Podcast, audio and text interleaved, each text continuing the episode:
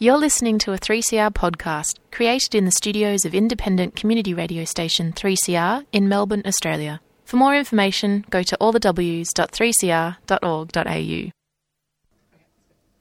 3CR would like to acknowledge the Kulin Nations, true owners, caretakers, and custodians of the land from which we broadcast.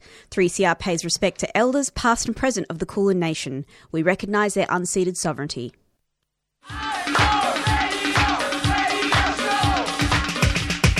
This is 3CR Breakfast. Oh yeah.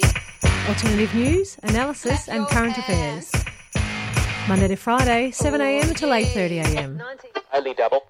Clap your hands.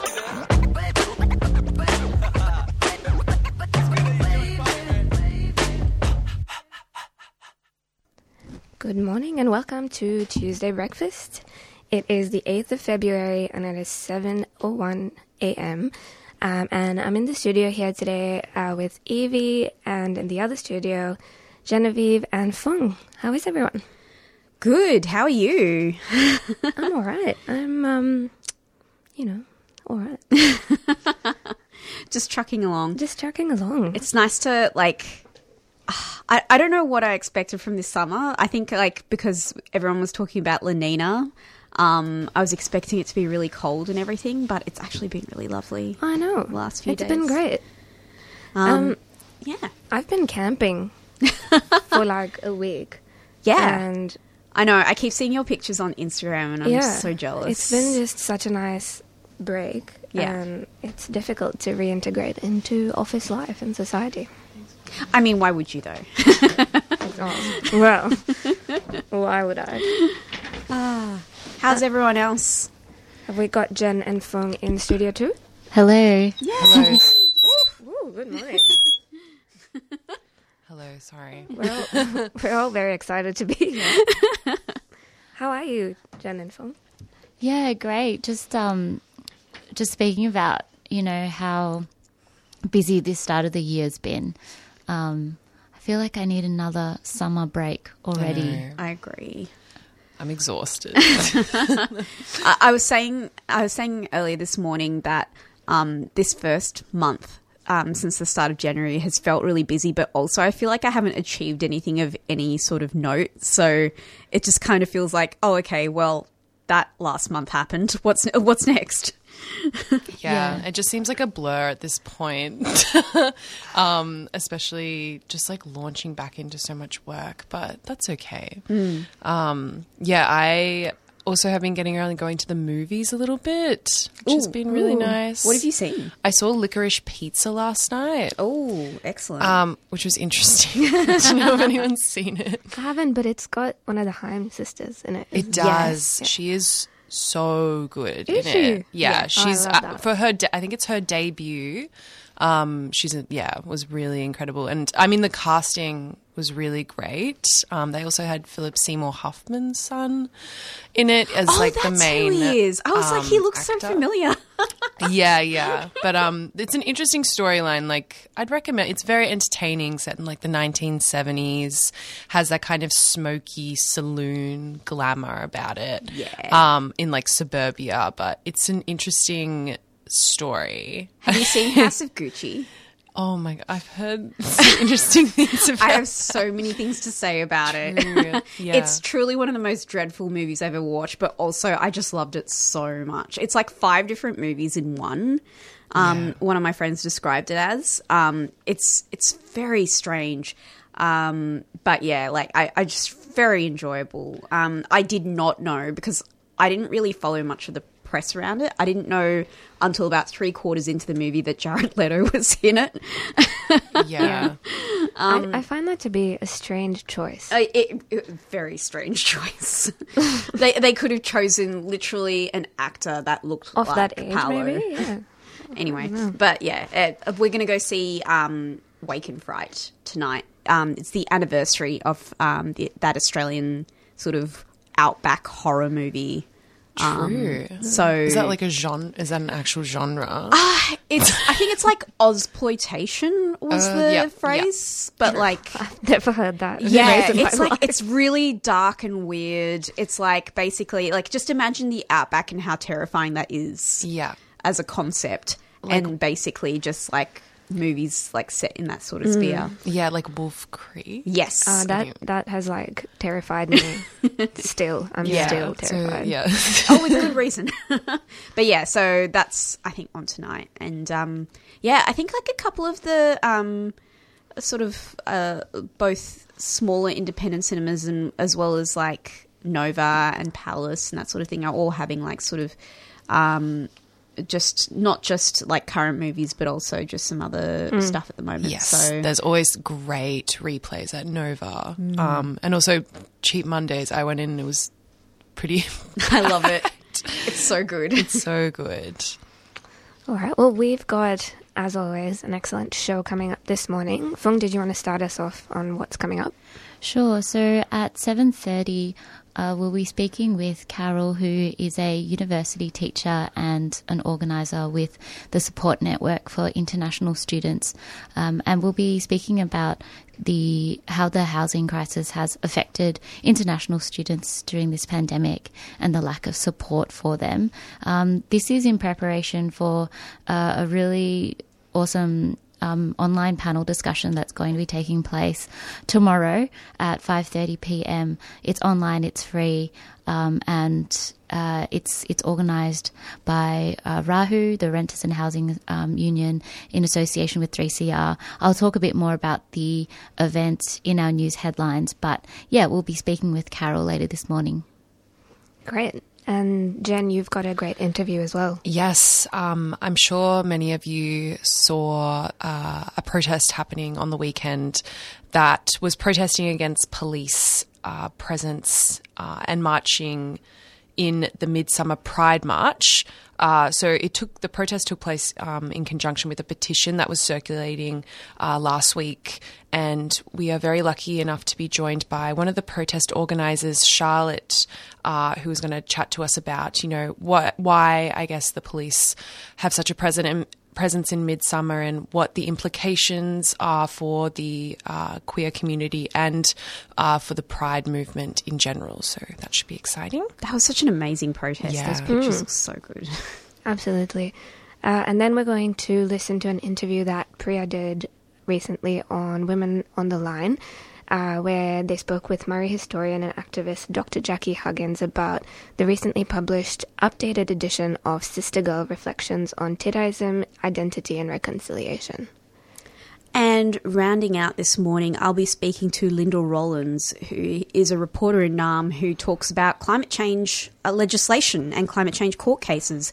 Um, she is working on a podcast um, called Damages that is coming up very shortly. Uh, so we'll be chatting about that and also just some um, events that are coming up this week too.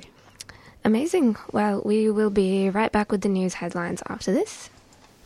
If you or someone you care for is struggling with a mental illness or other disability and you need someone to talk to, you can call the Wellways Helpline.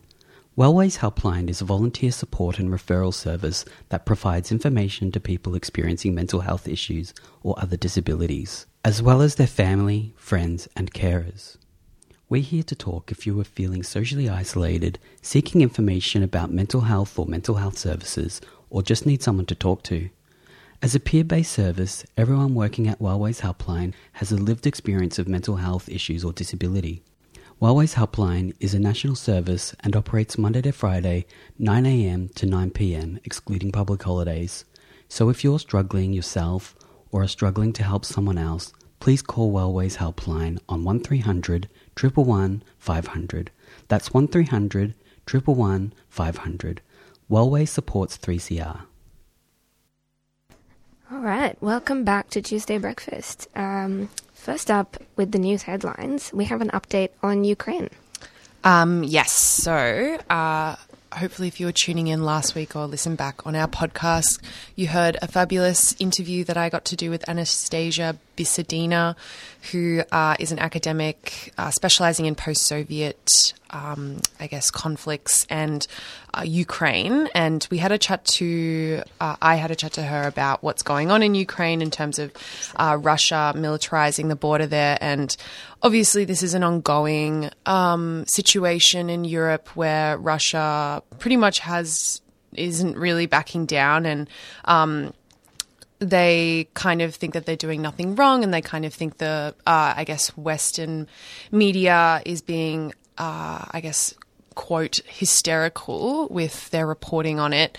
Um, but I mean, after talking to Anna, we can kind of paint a picture that, you know, the people that are being left out of this um, discussion is the actual Ukrainians. But in terms of just a little update, uh, EU Foreign Policy Chief Joseph Borrell has said that Europe is going through its most dangerous moment since the Cold War amid fear of Russian invasion of Ukraine. And also, the statement came as a as the French President Emmanuel Macron held talks in Moscow with Russian President Vladimir Putin in the highest profile intervention yet by a Western leader to ease the crisis. Meanwhile, a Russia backed separatist leader in eastern Ukraine said a full scale war could break out in the region at any time in an interview with the Reuters news agency. Russia has amassed tens of thousands of troops near the Ukraine border, obviously, with Western leaders raising alarms of a potential attack, but Russia has continued to deny it is preparing for an invasion. Um, and even upon talking to Anna last week, you can kind of get a sense that, you know, Ukrainians want sovereignty and uh, I guess repeating what she was saying, they want the backing of countries that will allow them to have that sovereignty and not just become kind of a battleground for proxy war, which is kind of what's happening now in terms of Russia, the West, uh, and also interestingly, um, Germany, who holds a lot of power within the EU, doing nothing really to help Ukraine because of, I mean, oil runs through Ukraine. It gets from Russia to Ukraine. Pretty much the whole of Europe is run off Russian oil. And it's a very precarious situation that they don't want to disrupt in case they lose their privilege to that oil. Um, so, I mean, there's a lot of uh, factors in play, but I think um, the situation is not de escalating. It's kind of becoming a lot more tense, and I think the EU is trying to jump jump hoops to try to get Russia to back down. But ultimately, like a lot of smaller Eastern European countries with not a not as much capital um, have helped Ukraine a lot uh, in this situation. So it'll be interesting to see what these big players do next, but also to not lose sight of the fact that Ukrainians are. Um, in the middle of all of this, and will kind of bear the brunt of this. So, yeah, it's a little update. Wow, that's um, it's a lot. It's a lot, on. I know. um, but uh, in other news, I'm not sure if uh, everyone saw that Peng Shuai uh, gave an interview uh, to an indep- independent media organization. Uh, excuse me, organization, since she alleged on Weibo that a senior Chinese official had coerced her into sex, saying it was an, an enormous misunderstanding. Uh, the interview was conducted on the French sports daily L'Equipe, came as the International Olympic Committee said it wasn't up to them or anyone else to judge in one way or another her position. Obviously, Peng Shuai's disappearance from public life. Uh, post after her post in November sparked uh, a major campaign calling for confirmation from the Chinese authorities that she was safe. Uh, but after speaking to the media source, Peng said her original statement had been misunderstood.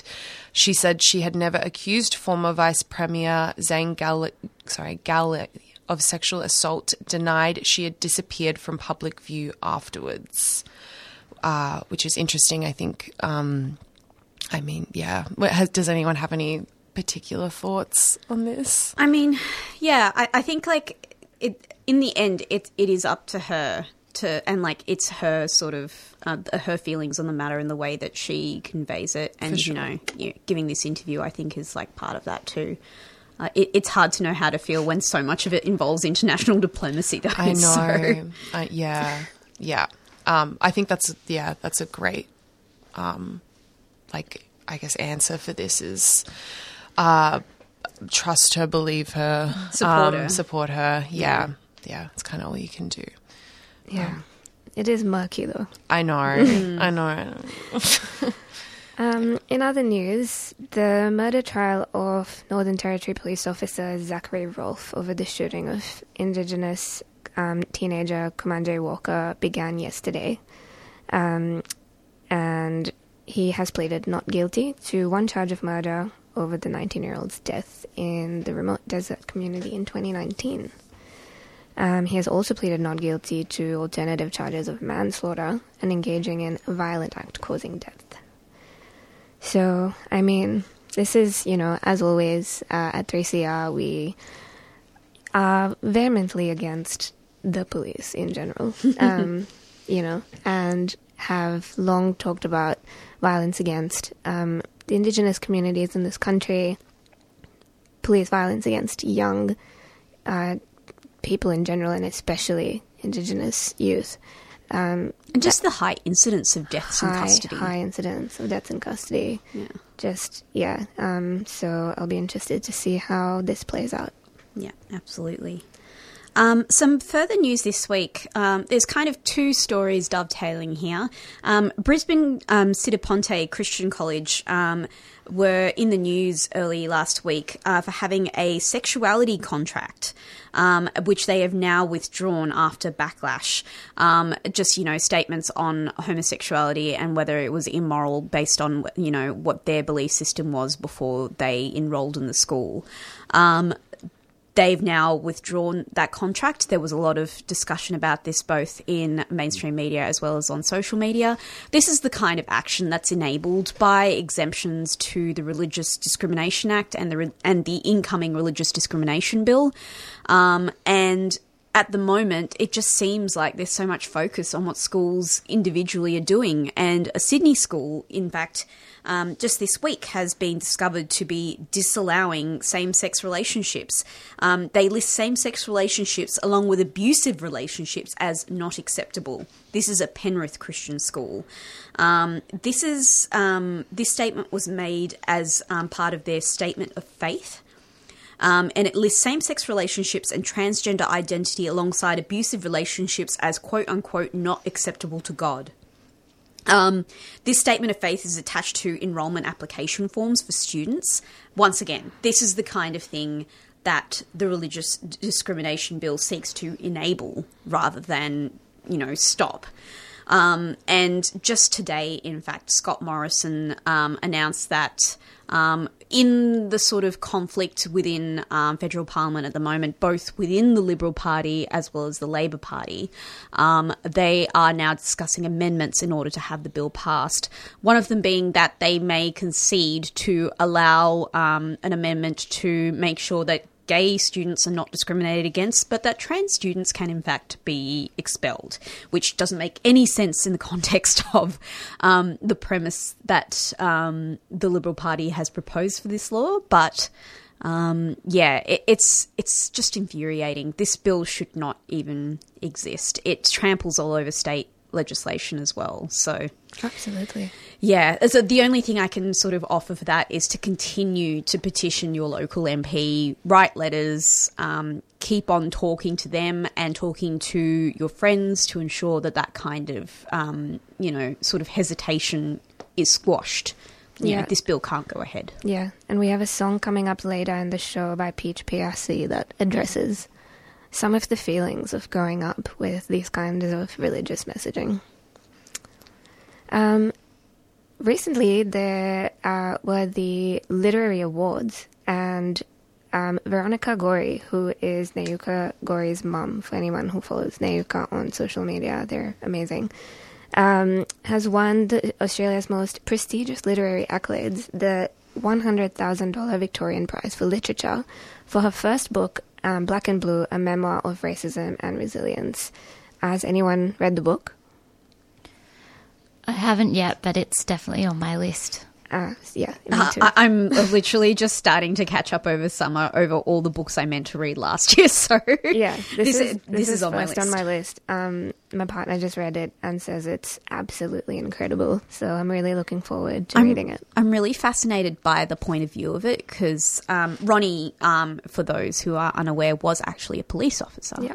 Um, and so the the experience of being an Indigenous police officer has Yeah. informed her views now of you know what what the position is of the police and you know views on abolition. And so many so many people um, have had experience with the justice system either being incarcerated or in positions like that and realizing just how it doesn't work it doesn't serve the people. It's not even re- rehabilitative. So um, really exciting that that book is being recognized Yeah, it's meant to be really just raw and what it is, what it is. Yeah. Um, and I'm really looking forward to reading that.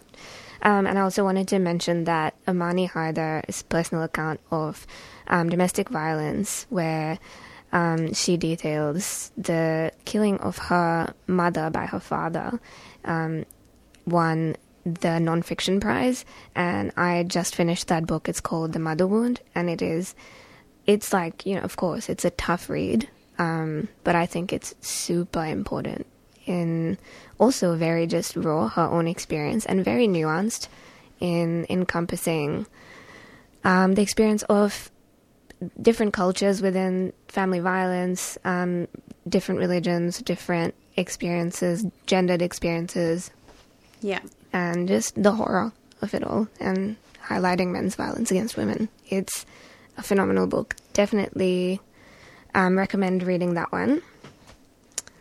And lastly, I mentioned this earlier, but I, I did want to um, alert everyone to an event happening tomorrow, Wednesday, the 9th of Feb, from 5.30 till 7.30 p.m. Um, it's called the Housing Justice After Lockdown online panel, and it's being organised by Rahu, the Renters and Housing Union, in collaboration with 3CR. Uh, it features speakers such as Irene Noyce, and if uh, listeners uh, were tuning into Monday Breakfast yesterday, they would have heard Jacob and Evan speak with Irene from Rahu. Um, there will also be Ness uh, Gavanzo from the Support Network for International Students, Sarah Stylianos from Homes Not Prisons, and uh, it will be hosted and facilitated by um, Priya, who we all know from Thursday Breakfast and Women on the Line. Uh, it will be followed by a Q&A with the guests. Um, so please make sure you attend because um, housing has been an absolute shambles. Um, and we know from having had um, Fiona uh, York on the show before that um, housing insecurity is a really big issue and it's affecting um, multiple communities. So, I really encourage you to attend this event. Um, it while it is free, um, it is encouraged that attendees do pay the rent um, as as part of the commitment. So, uh, and you can go do that at www.paytherent.net.au.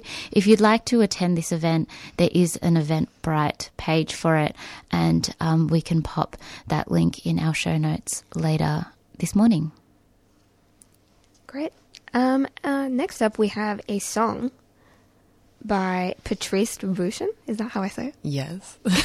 Did you want to tell us about this song, this is a little throwback. I feel like we've got a lot of new music coming up later, so I thought maybe we can tap back into something that was a bit older. Um, and it's yeah, it's by Patrice Rushen, who is an American jazz pianist and R and B singer. And little fun fact: Patrice was actually the first woman to serve as music director for the 46th, 47th, and 48th Grammy Awards, and she was the only woman music director for a late night show uh, titled The Midnight Hour, which aired on CBS in 1990. Uh, I guess she kind of reached her peak in the 80s, so I thought I'd grab something from that era. But this song is called Remind Me and is off her 1982 album Straight from the Heart.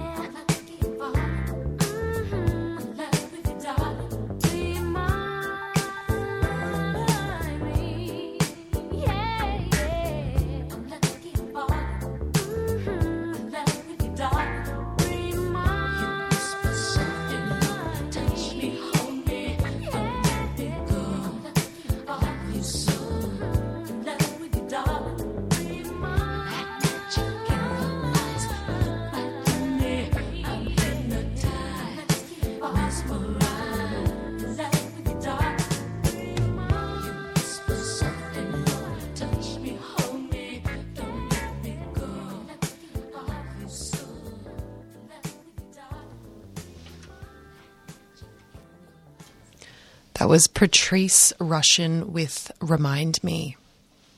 So uh, I mentioned earlier that yesterday on Monday Breakfast, Jacob and Evan spoke with Irene Noyce from Renters and Housing Union about the upcoming online event, Housing After Lockdown, which will play, take place tomorrow. It features speakers from uh, Rahu, Homes Not Prisons, the Support Network for International Students, and will be facilitated facilitated by uh, Priya.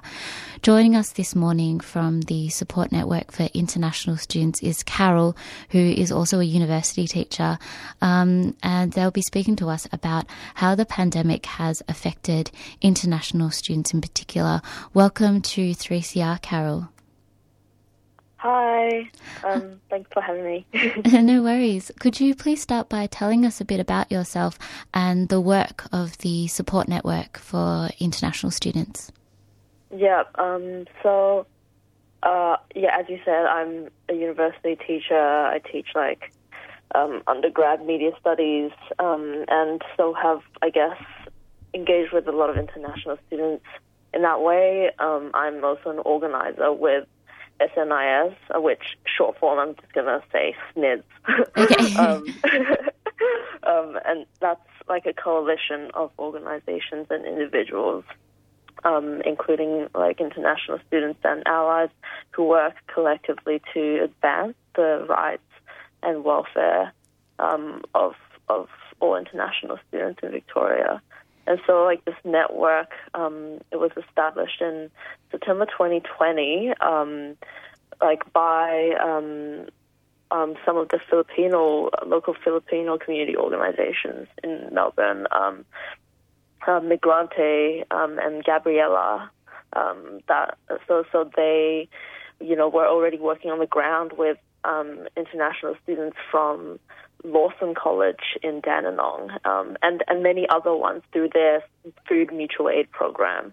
Um, but they wanted to expand capacity and broaden support for international students of all backgrounds.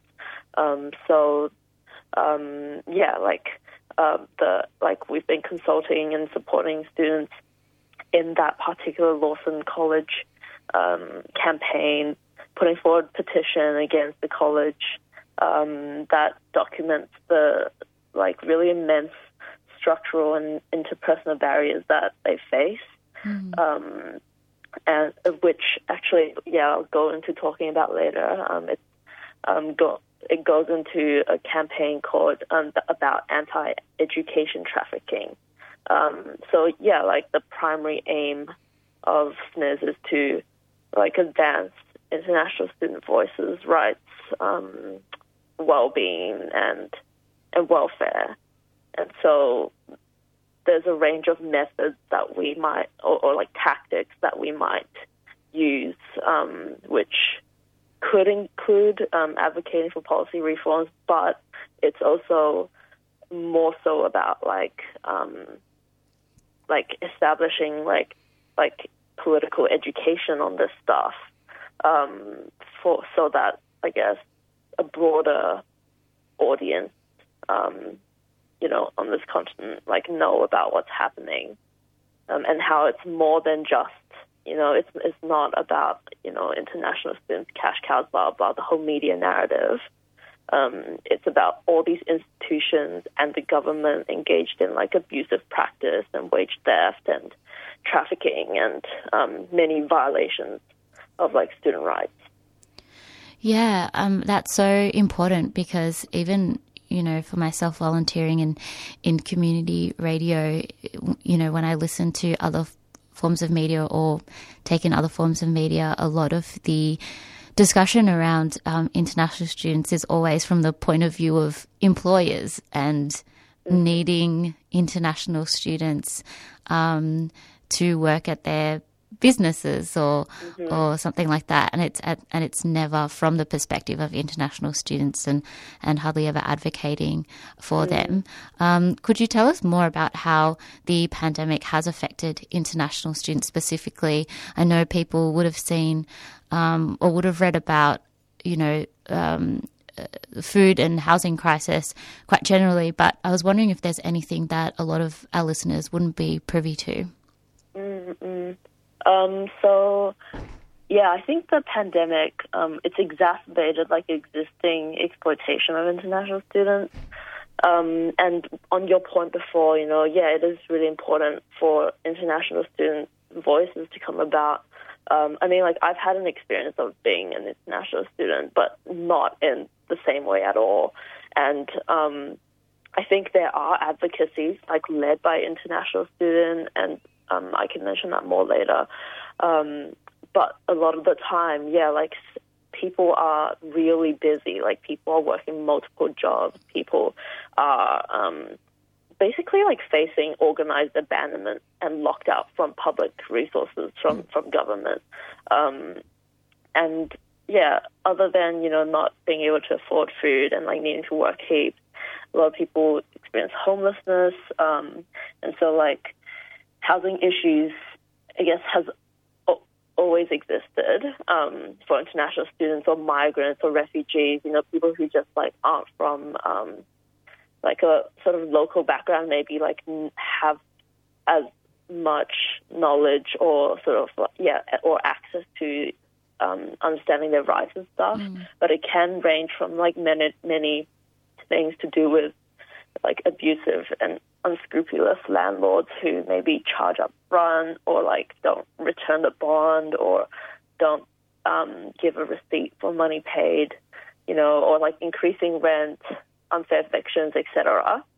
Um, which you know a lot of people face, like like anyway. But I think it, migrants or like non-white migrants um, would face it to a, a, a particular extent, and um, yeah, like I think the majority of students um, SNIS has been in contact with, they you know have lost their jobs during the lockdowns, and um, people end up finding work at regional farms where they um, like work on a stay-in basis and are paid below the minimum wage, or you know are paid like on a cash in hand basis.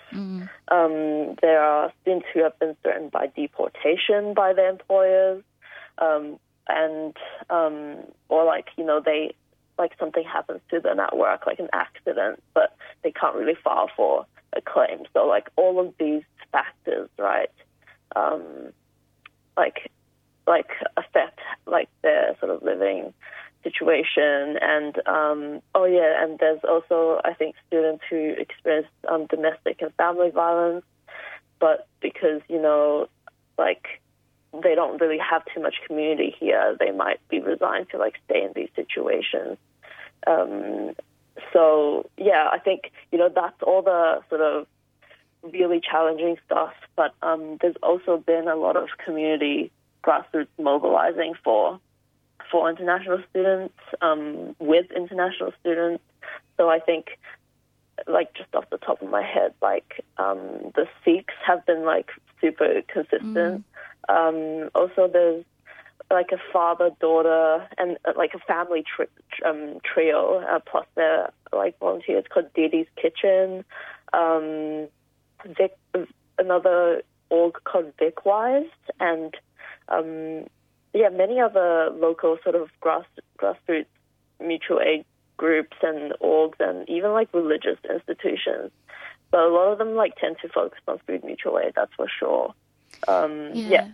Um, it sounds like it, what international students can face here is actually really um, scary, and and from what you've said, um, being in very unsafe situations where people from uh, yeah, people from their landlords to their employers are exploiting them. Um, Just quickly, because we are running out of time, unfortunately, um, what support for international students would SNIS like to see from state, federal governments? And if I could add another thing onto that, if there are people listening today who want to support international students, what can they do?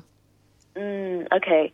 Um, so I think in terms of like from governments, right? Like I- mean, it's appropriate policies that would secure the rights and assure like the, their social situation, which you know generally increase uh, in, includes like access to healthcare, safe housing, legal and immigration safety nets, ongoing welfare support, etc. Um, like other than that, you know, like um, I guess, how people want to support international students. I think the key is not to think about this individualistically hmm. or like making it about giving people money because it's always like that's always about like a temporary relief and maintains the power dynamic. So it's really important, essential to like send people food parcels and help people meet material needs. But a lot of mutual aid here and Naarm like happens without political education, and that like makes it charity. So I think it's a whole other thing to organize in solidarity with international students and like tap into shared experience, you know, Yeah. like between like multiracial communities. And people can initiate things with, you know, what they know, the, the people they know within their neighborhoods and workplaces with their own skills. Um, but yeah, long-term solidarity means that there's a um, like a plan, like a long-term plan and long-term accountability, rather than just like one-off actions.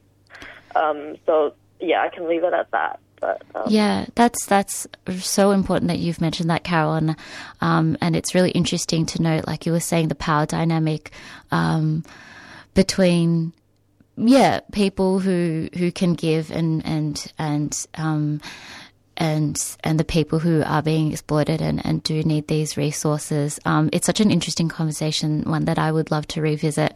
Um, unfortunately, we've run out of time today. Um, I'm so sorry, but Carol would love to have you back on the show to talk more about this and and to talk in detail about some of the campaigns that SNIS is working on because I think it it is still relatively unknown for a lot of people, especially if they haven't um, had the experience of being an international student. Um, but thank you so much for, for joining us on the show uh, this morning, Carol. Yeah, thank you. And um, if you know people um, are listening who are like keen to link up with SNIS as an international student or or not, um, yeah, like search us up on Facebook. We'll be very happy to hear from you. Great. Thank you so much, Carol. All right, thank you. So that was Carol, who is a university teacher and uh, an organiser with SNIS, Support Network for International Students, speaking to us about the uh, so many ways in which international students are being exploited in this country and how their situation is really precarious and unsafe. We will pop the link to their Facebook page in our show notes later this morning. And remember, please, to attend the online forum tomorrow to hear more um, from the perspective of international students. That was uh, such a great interview, Fong. Um, and yeah, like you said, would be good to revisit sometime in the future as well. Um, and we will be right back after this. More than 70 innocent refugees are still being indefinitely detained in detention centres and secure hotels around Australia. Over recent months, many fellow detainees have been released onto bridging visas. Those remaining are desperate to know why they are still held. It is indefinite, it is cruel, and it is unlawful. Every day, a group of supporters protest this brutality outside the Park Hotel at 701 Swanston Street, Melbourne, where 11 men remain trapped and whose hopes are fading and whose mental health is declining. The aim of the protests is to raise awareness of the situation for the general public, but also to show support and solidarity to the men inside. It is also for the approximately 200 refugees still held offshore. Please come along any weeknight at 6pm or weekend at 3pm. Welcome back to 3CR Tuesday Breakfast. This morning we talked about uh, the Brisbane Christian College uh, withdrawing the sexuality contract after a lot of backlash and the effect that's had on a lot of young LGBTQI plus people. Um, and so I wanted to play this track by one of my favorite Australian pop singers, Peach PRC. Um, this is her latest single, and it's about her experience actually at a Christian college when she was younger. She recently said in a press statement that this song is for everyone who has felt shamed, dirty, impure, wrong, unloved, and unworthy because of beliefs upheld by the church. Whether you are a believer in God or not, you are worthy of feeling liberation. Just wanted to give a quick language warning on this one.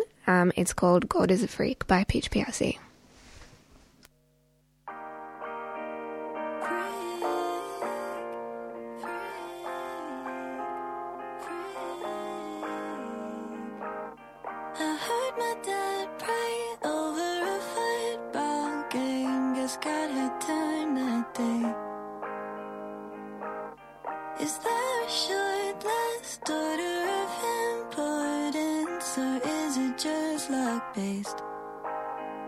Listen, I'm just confused with the work that he's doing, and I mean this respectfully. God is a bit of a freak. Why is he watching me getting railed on the couch, damn pure for a wedding? He's got fucked up priorities. God is a bit of a freak. Like, what's the fixation on hating the way he creates? So why would I spend my eternity God when he's a freak? Why is he watching me getting railed on the couch, damn pure for a wedding? He's got fucked up priorities.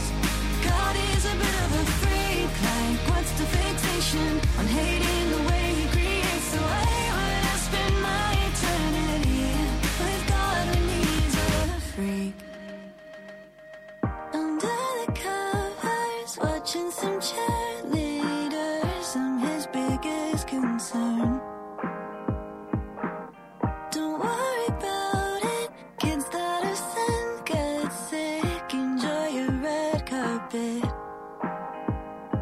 Listen, I'm just confused with the work that he's doing, and I mean respectfully. God is a bit of a freak. Why is he watching me getting railed on the couch, damn pure for a wedding? He's got fucked up priorities. God is a bit of a freak. Like, what's the fixation on hating the way he creates? So why would I spend my eternity with God when he's a freak? Why is he watching me getting railed on the couch, damn pure for a wedding? He's got fucked up priorities. God is a bit of a freak. Like, what's the fixation on hating the way he creates? So why would I spend my eternity with God when he's a the church choirs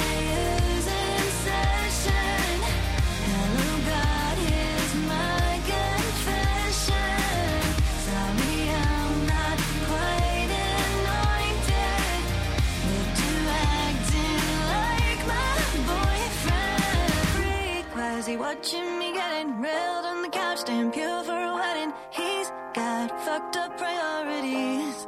God is a bit of a freak. Like, what's the fixation on hating the way he creates? So why would I spend my eternity with God when he's a freak?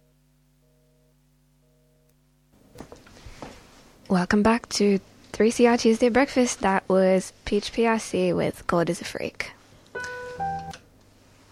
We're going to jump into an uh, conversation now with Charlotte.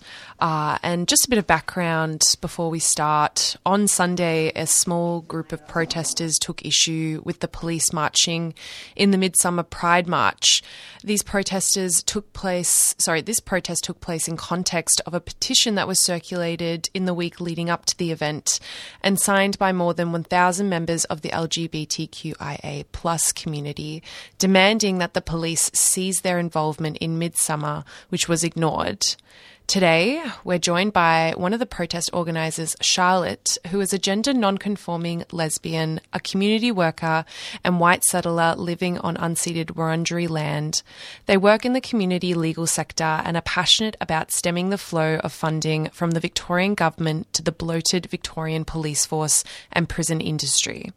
They're on the show to discuss the recent protest against police and Serco Security, which is a security company notorious for their role in the imprisonment of refugees at the Park Hotel and their involvement in Midsummer. Thank you so much for joining us, Charlotte. Thanks for having me. Could you start us off uh, with how you became involved in this fight to eradicate Victorian police from the Pride movement? Yeah, sure. Um, so I am a member of the LGBTQIA plus community, um, and I also work in the um, community legal sector. And I'm really, um, I've over the past, I guess, five years, I, I watched um, Dan Andrews funnel money into the Victorian police force and the Victorian prison system, and I've um, witnessed with my own eyes at protest the way that police behave towards protesters and activists. And I've also been aware of the, um, you know, the growing push for um, all, all around the world to um, defund the police and abolish prisons. And I know that people have been protesting. I've had friends and comrades who've protested the police at Pride for years now, and this is my first year um, being involved. But um, yeah, myself and the others involved, we just really wanted to um, speak out against the police using our community events as a PR backdrop for a nice photo opportunity. Um, we we categorically reject it. Yeah, definitely. And I think that's a great point about, you know, this work has kind of been done for like years now. Um, and it's kind of only just getting publicity uh, in the mainstream press at the moment. But I wanted to focus on, you know, this idea of pink washing has come up really a lot uh, recently, even in particular with the Queer Film Festival um, uh, and the Palestinian um, uh, cause. Uh, this idea of pinkwashing comes up now and is brought up in a lot of reference to Victorian police and Serco Security's involvement in Midsummer. Would you be able to explain, I mean, even though it seems obvious, why this is happening at Midsummer and what their involvement is and why it's pinkwashing? Yeah, um, I think. I mean, starting with the um, the justice system as a whole and Victoria Police there and their role in it, um, there's been a movement in the past 20 years, I think, around that, like uh, past 20 or so years, within um, kind of like prison, I guess, like prison policy um, to move towards this gender responsive approach. And you see it's kind of the way it leaches into um, policing and um, Victorian government policy is, is very, very supportive of gender responsive um, prisons. And it's kind of like a liberal, feminist, touchy feely, you know, this is, prison is a safe space for LGBTQIA plus um, employees. And it's a way of uh, marketing prisons as rehabilitative and marketing the justice system as, as a system that um, supports um, LGBTQIA plus people when we know, um, based on you know the Victorian Pride Lobby report that's just come out, that um, LGBTQIA plus people in Victoria, four out of five of them don't trust the police, and we and not to mention the um, you know the role that policing and prisons plays in oppressing First Nations people in across the continent. Um, you know, in the past two years, we've seen um, at least two black women have died at Dame Phyllis uh, Frost Women's Prison in Victoria. In 2020, there was a Gunditjmara, Jaja Warrung, Wiradjuri, and Yorta Yorta woman who was only 37. And then in, um, earlier this, I think at the end of last year, there was another Aboriginal woman who was only 30. And I think um, the high, the high kind of the, you know, LGBTQIA plus people are represented are overrepresented in the justice system, um, and to say that you know to kind of market Victoria Police as a organisation that has pride, that should you know that that has pride in being um, a queer organisation or an LGBT organisation is just a joke. You Yeah. know that where, where's the evidence that they actually have pride and support our community? That's where the pinkwashing comes in, I think, because the evidence is there that they, that LGBT, that sorry, that police don't support LGBT. Yeah, it, it actually just feels like insane that, I and know. It, yeah, and it feels completely just um, drenched in marketing. And I mean, you see it in other factors of industries all over the spectrum of workplaces now are kind of like using it as very much a marketing technique. Um, to kind- Absolutely, yeah. and I think like the po- police were not the only like really kind of unsavory group that was there. There was AGL, you know, NAB, and the thing that I realised being there is I've never been to Pride before because of that reason that I don't support um, the cops and corporations being in Pride, but. Being there and seeing all the community groups, I actually kind of realised this is an important, this is a really important event for our community, and it was really emotional for me to see all these um, kids and schools and stuff with everything that's been happening with the school in Queensland. Yeah. Like that's a really positive thing, and it's such a um, it's such a blight. To ha- it's such a shame to have then the police marching and, and have, um, you know, AGL and and also like a lot of Zionist groups marching. Like, I Yeah. think there needs to be a real overhaul of like who who is this event for and and what does it mean to have pride? If Yeah. if you know if St Kilda Football Club or Richmond Football Club were bashing and pepper spraying um, people, I don't think we would want them to march in uniform either. like, Definitely, it's a pretty it's an issue that's like pretty um, pretty obvious and pretty specific to those those organisations like um, VicPol and um, Serco that are really actually harming our broader community and our um, trans and sex worker and First Nation homeless. Yeah, definitely. It makes it feel like, I mean, the whole movement is something to consume, which kind of feeds into that capitalist notion. But I did also want to uh, touch on, you know, what exactly, I mean, you were just speaking about what motivated you to organize the protest of no pride in prisons or police. Uh, but what are exactly other demands from uh, protesters and the movement? So um, we are a different group to the um, the people who organised the um, the letter. Although we totally support them, I think we maybe have we have shared goals and we have some different goals. We uh, come from an abolitionist perspective, and we um, want to see the the abolition fully of the um, the prison system more broadly, and we want to see the police defunded. We see their role as um, really harmful in our community. We see the harm that they do, um, the you know the way that they ra- the, their racial their racial profiling of South Sudanese Victorians, where they collude with family violence perpetrators and compound harm for survivors. We want to see that system brought to its knees, and we see that it's invo- that the in, we see pride as a pressure point to draw attention to the um, the harm that's done by that system. So we absolutely want to see Pride reclaimed as a community event and as a protest event, something that is political and that um, pays respect to the, the origins of Pride as a um, protest. But um, I know that the, the uh, uh, more broadly, people have yeah basically said that we don't want to have police in Pride, that we want to have um, consultation um, with LGBTQIA plus community more broadly, including incarcerated and criminalised um, people. And we want to, um, we, our own group, well, me personally, I don't want to see more funding going into going into Victoria Police under the guise of trading. I don't think that. Um, I think that often people say like, you know, let's give them more training. It ends up being more funding, and they don't need any more funding. They've been they've gotten more funding under Dan Andrews than pretty much ever before. So um, I don't think that they can train out that, you know, institutional um, violence. I think it's much deeper than that. Yeah, definitely. Um, and even looking at some of those photos from the event, it looked like, I mean, the turnout looked incredible and very powerful photos. Um, I just wanted to ask you, you know, how was the turnout and what was the atmosphere like at the protest?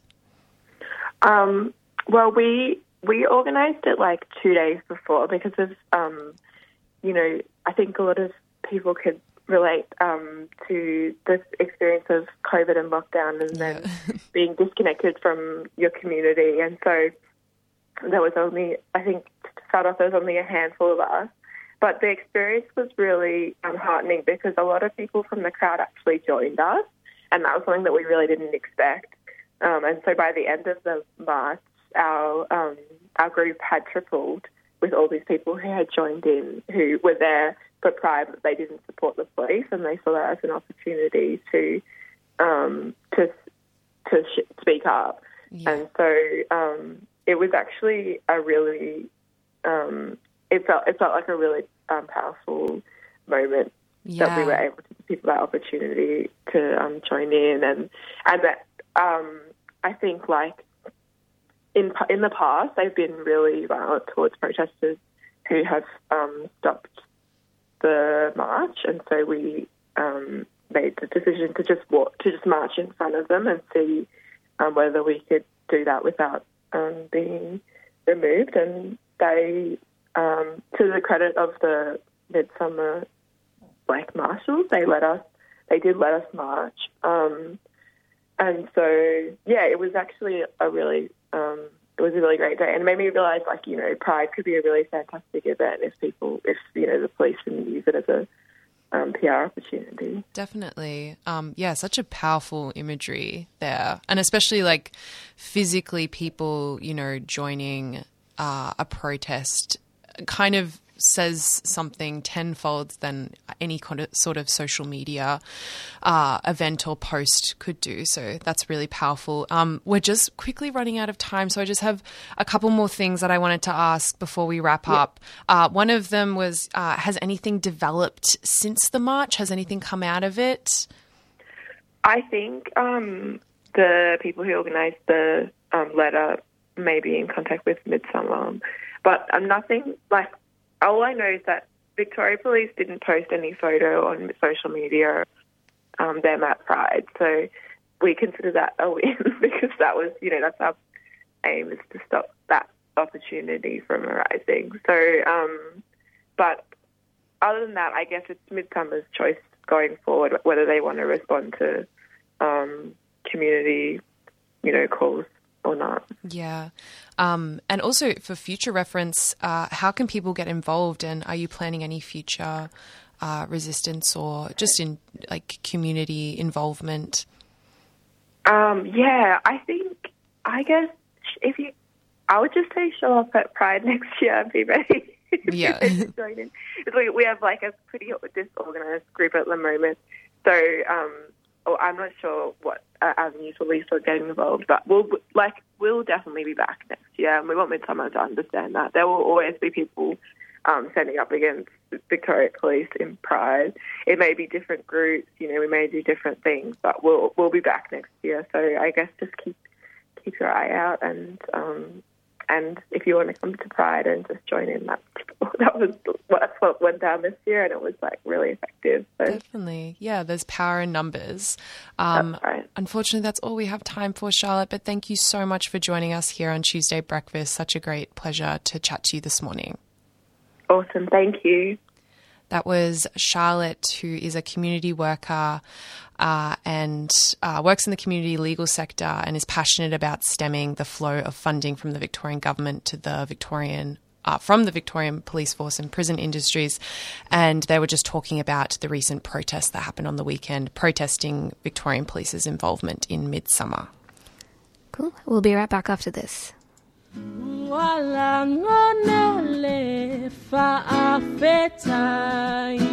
Tuesday Breakfast would like to thank our friends at Living Coco for their support of the program. Living Coco puts community first by respecting food sovereignty.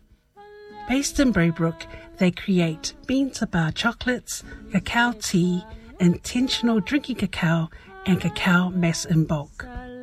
A zero waste manufacturing space, Living Coco ethically sourced cacao from over 130 domestic village farms in Samoa. They are at livingcoco.com or on Facebook and Instagram.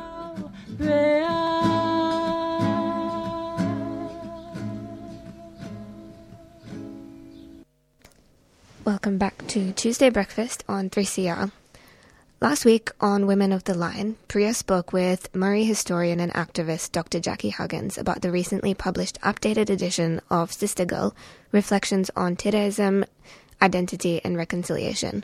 We're just going to play a snippet of that interview this morning, um, but if you did want to listen to the entire interview, you can go to 3cr.org.au slash women on the line um, and it's it's it's a really really great interview um, that Priya has as always just done a phenomenal job with.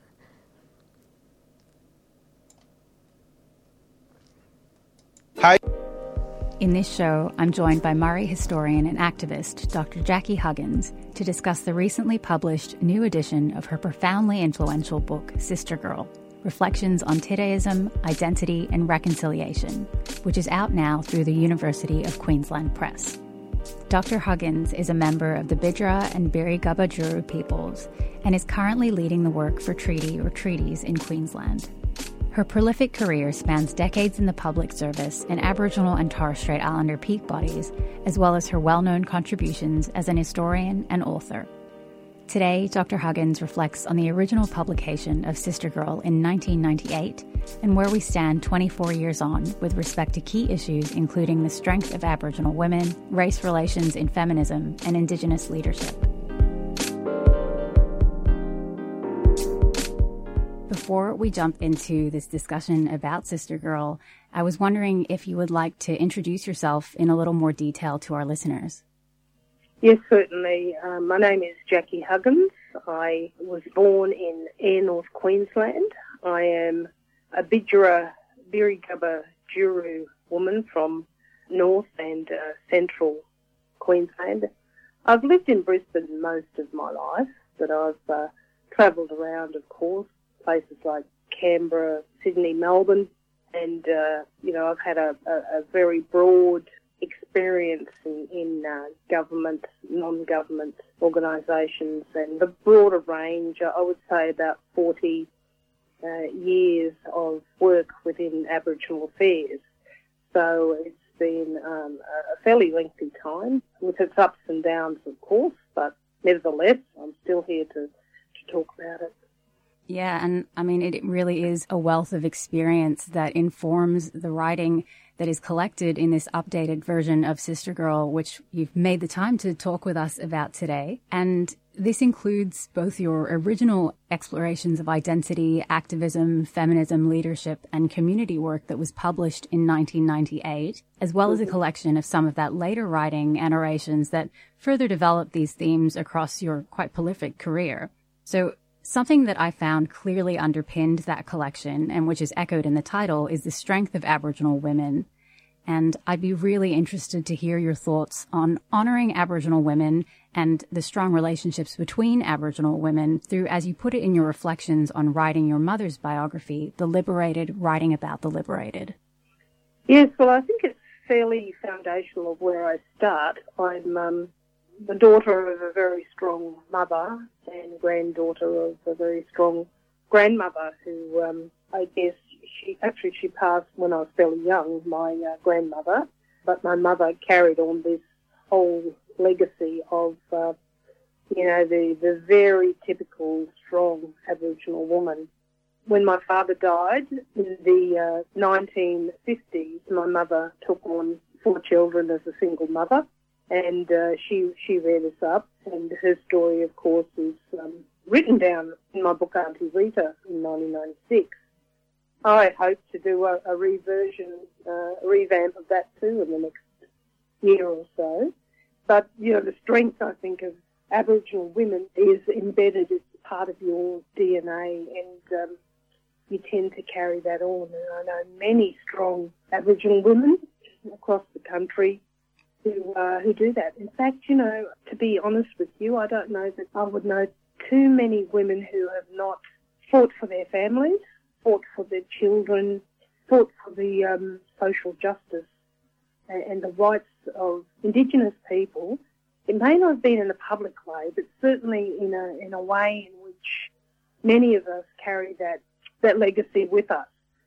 And uh, for me, I've been very fortuitous in that I've been able to have a platform by which I can write and speak about issues that you know many of our Aboriginal women would probably never find the, the place to to talk about or write about those things. So, in a way, my you're right. My previous experience has really informed who I am and what I do and the kinds of positions I can hold, and I guess to be a voice for our people when required, you know. I think one of the very best pieces of advice that uh, I got from actually as a media advisor, don't jump into every dogfight because you will wear yourself out and you will become very overloaded and you'll burn yourself out. So I've sort of kept that in mind and, you know, I do say no to a few things and it's about pacing yourself and for Aboriginal women, uh, you know, we have so many responsibilities that burden us at times that we have to, you know, do a bit of self care and um, make sure that we're actually being taken care of ourselves. Yeah, absolutely. And I think that really leads into the next thing that I wanted to ask you about, which is your groundbreaking writing around the relationship between the women's movement and Aboriginal women, and uh, a really memorable inclusion in both the original and updated version of Sister Girl is that transcript of your conversation with African American feminist Bell Hooks, who's sadly no longer with us. And you discussed the ways in which white women needed to be prepared to give up power. I'm wondering if you could reflect on whether there's been any kind of shift in the dynamic of these issues of racial exclusion and anti-blackness in the feminist movement in 2022 compared to, you know, the time of publication of that original version. Yes, well, uh, I started writing about this stuff in the 1980s, so that's a fair while ago. We were very invisible in those days, and there'd been struggles before that of Aboriginal women in the 60s and 70s, but, you know, basically just getting ignored, not getting any traction, and um, you know being put on the back burner in the white feminist movement. And so I became very, very angry about that. And there were no Aboriginal women that I could look to who were writing uh, that stuff. So I turned to the US where I discovered great writers like Audre Lorde, Alice Walker, and of course the wonderful Bell Hooks who I studied through my university times. I was very fortuitous, thanks to Nicola Joseph from the ABC Coming Out show, to be part of an interview with her because we were basically doing the same sorts of theorising, but also ways in which we could see that we would be able to have a better relationship. Well, certainly that was for me. I'm not quite sure what it was for Bell, but um, I thought, well, you know, how do we break this? Because all the women that were in power in those days were white women, you know, and they were very much associated with white men of power.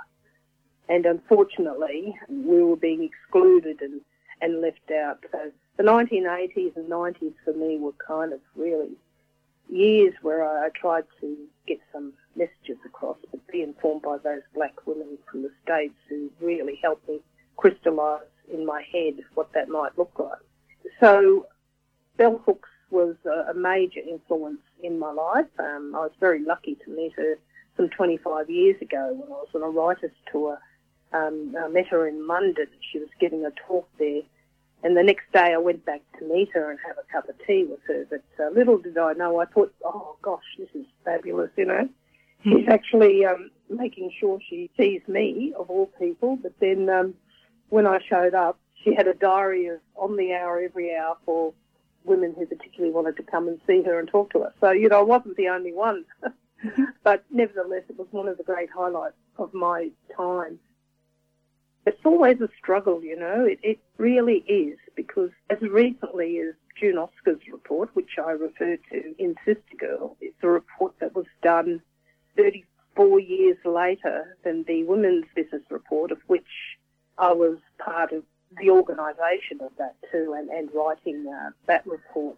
And it pointed out all the struggles of First Nations women here in Australia and what we might do. Yet, you know, that's a, that's a report I think that deserves far more attention because it is an absolute blueprint for, you know, how we can forward uh, our progress together so that was the start of Priya's interview with uh, Dr. Jackie Huggins on Women on the Line.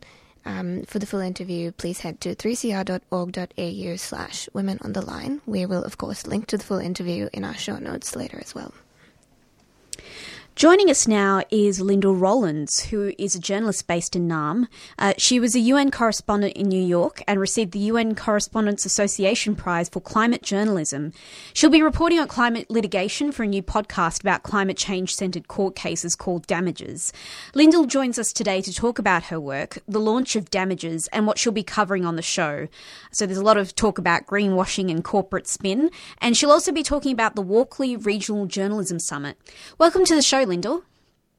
Good morning, Evie. How are you going? Good, thanks. Hi, It's- everyone. Hi. It's so lovely to have you here. Um, I'm really excited about your new podcast too, which um, I understand is a kind of offshoot from the original series Drilled, uh, which you've done some work for, which is a cool kind of like true crime podcast about climate change and the real villains um, that are stopping people making meaningful change to save the world.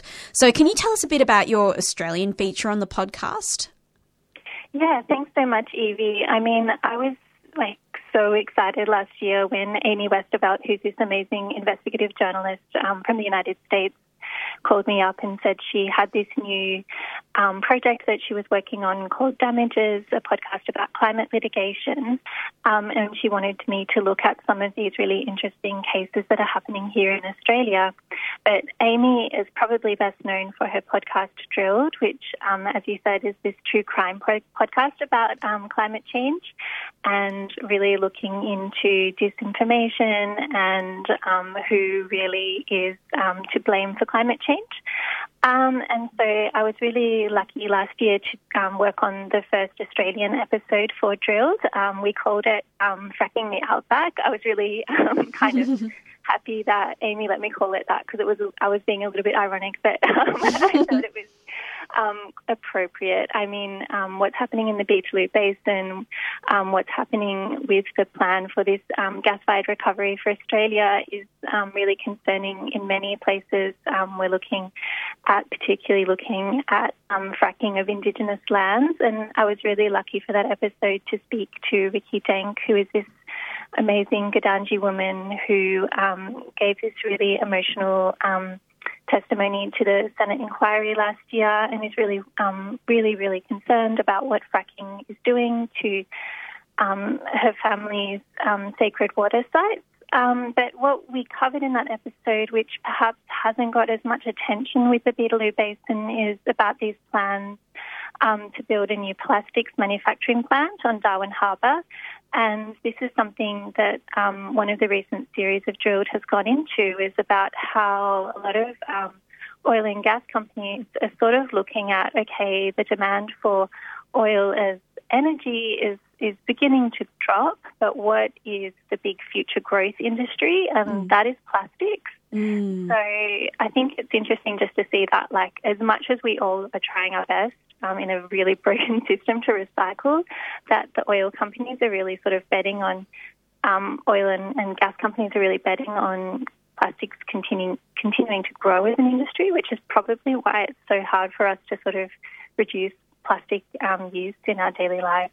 Yeah, and the dep it's always um, left up to individual dependencies on plastics too. Like you know, I think every person in Melbourne could probably uh, speak to some sort of pressure in their own sort of daily lives to you know adopt single use um, plastics and sorry uh, to get rid of single use plastics, I should say, and you know adopt um, you know um, adopting like you know glass containers for lunch and that sort of thing. But like a lot of those things are also plastics themselves, so it's interesting to see where they've sort of tried to introduce new dependencies too. It, it, and yeah, what a interesting sort of perspective that okay, they've noticed that we've stopped using oil as much. So how can they continue to um, feed our addiction to those kind of you know fossil fuels? Yeah, and that like individual responsibility narrative that we have, like I think that's really big in Australia. Like, um, but coming up to the election, you know, that's something that we really need to look at because um, as much as it's important that we all do what we can for the environment, that narrative actually came from the fossil fuel industry. Like, I remember when I was in university, like we were doing all this different kind of activism, and then suddenly we were working on this thing called um, the carbon footprint, and I, we didn't really know where it came from, but apparently it was actually um, BP who had this massive marketing campaign to make the carbon, the individual carbon footprint, um, this sort of popular thing because um, for them, they thought that if we all felt like it was our individual responsibility to address climate change, then that would mean that um, the companies that have been profiting off this and continue to profit off this wouldn't have to um, take responsibility as much. Yeah, like I, I remember having like suddenly like you know when buying flights and that sort of thing, it gives you a little option to like you Mm. know buy carbon credits or you know offset your carbon footprint. Again, making a you know a large scale problem an individual responsibility. Yep, So um, damages, um, which is your new podcast, which is starting next month, I believe. Um, as we talked about before, it's following court cases that are centred on matters involving climate change and um, the players that can affect it. So, what are some of the Australian cases that you're following?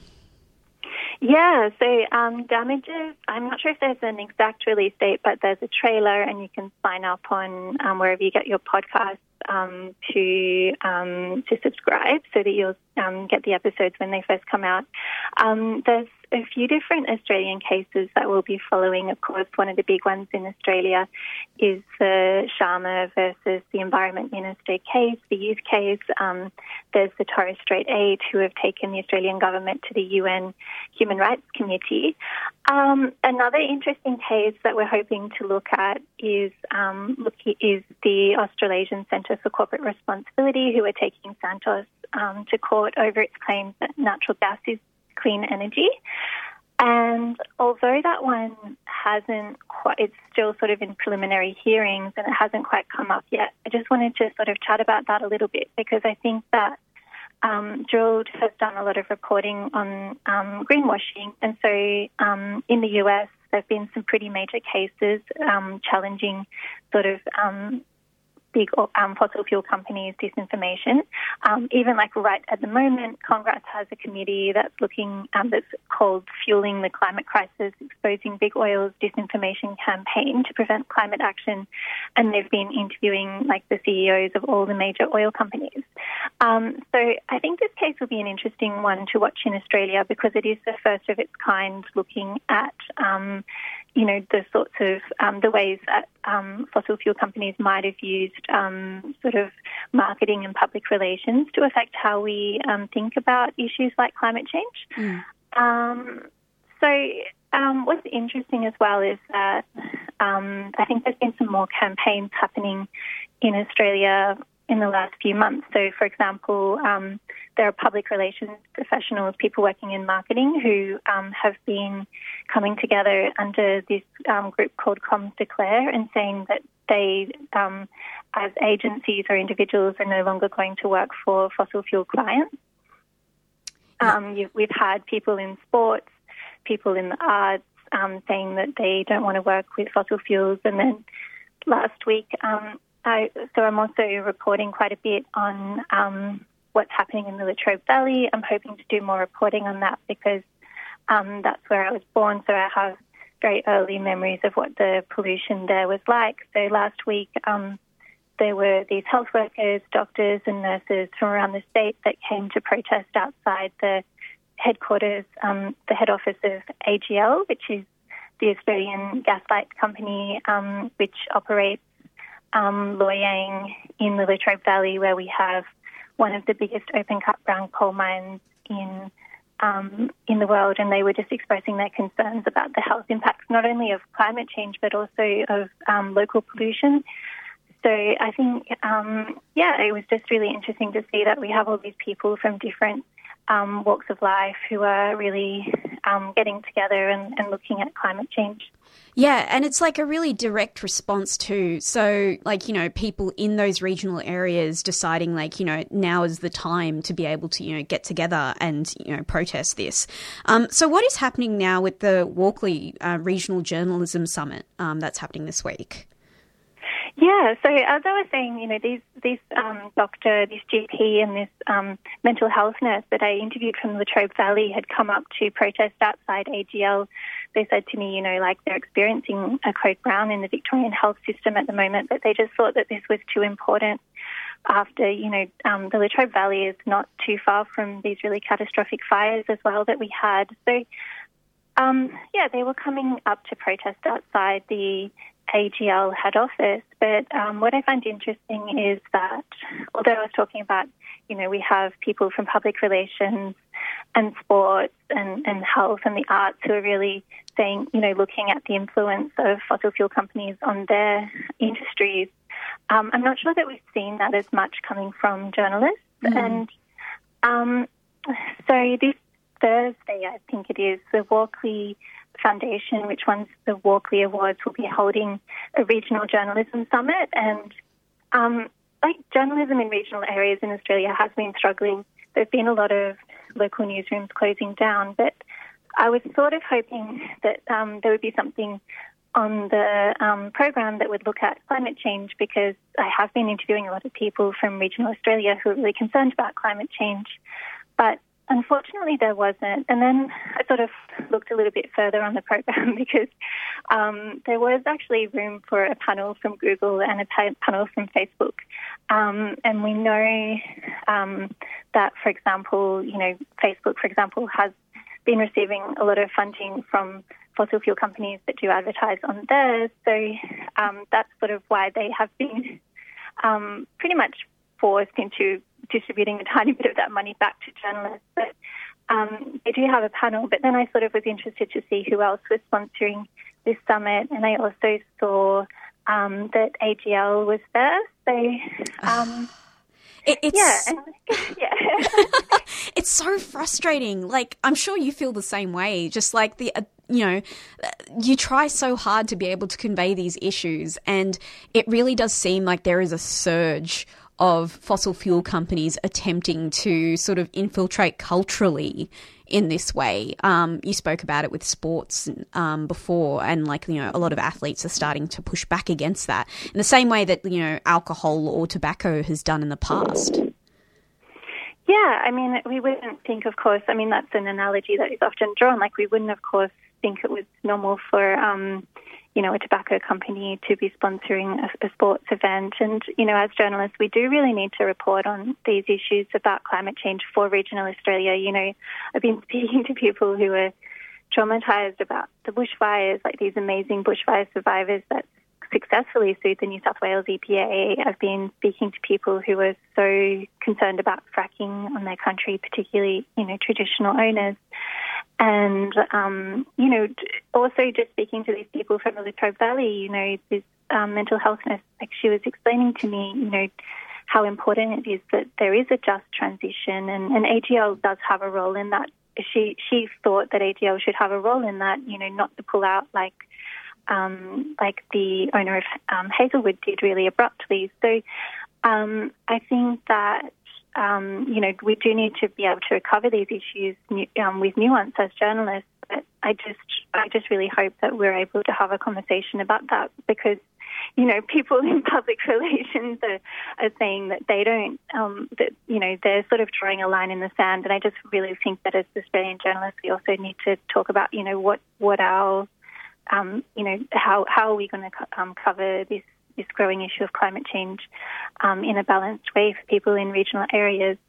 Um, yeah, and whether that or not that includes funding from AGL, I think is like. um, I'm so sorry, Lyndall. That's all we have time for today. but I want to thank you so much for speaking to us. Um, I'd love to have a chat with you in a few weeks' time, just after the Walkleys as well, just to see what the fallout has been. Uh, Yeah, thank you so much for joining yeah, us. Thanks so much, Evie. Okay, see you later. Bye. Bye.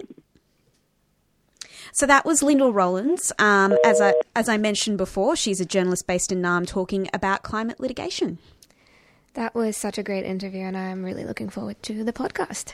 Um, well, we're essentially at the end of our show today. It was um, absolutely full of various incredible and varied interviews. Um, but yeah, like. I'm overwhelmed by how much we've been through today on the show. Um, but yeah, uh, we will uh, have the podcast up later today, and we hope that you stay tuned to 3CR the rest of the week for um, all the breakfast shows and join us again next week. And stay tuned to Accent of Women coming up next.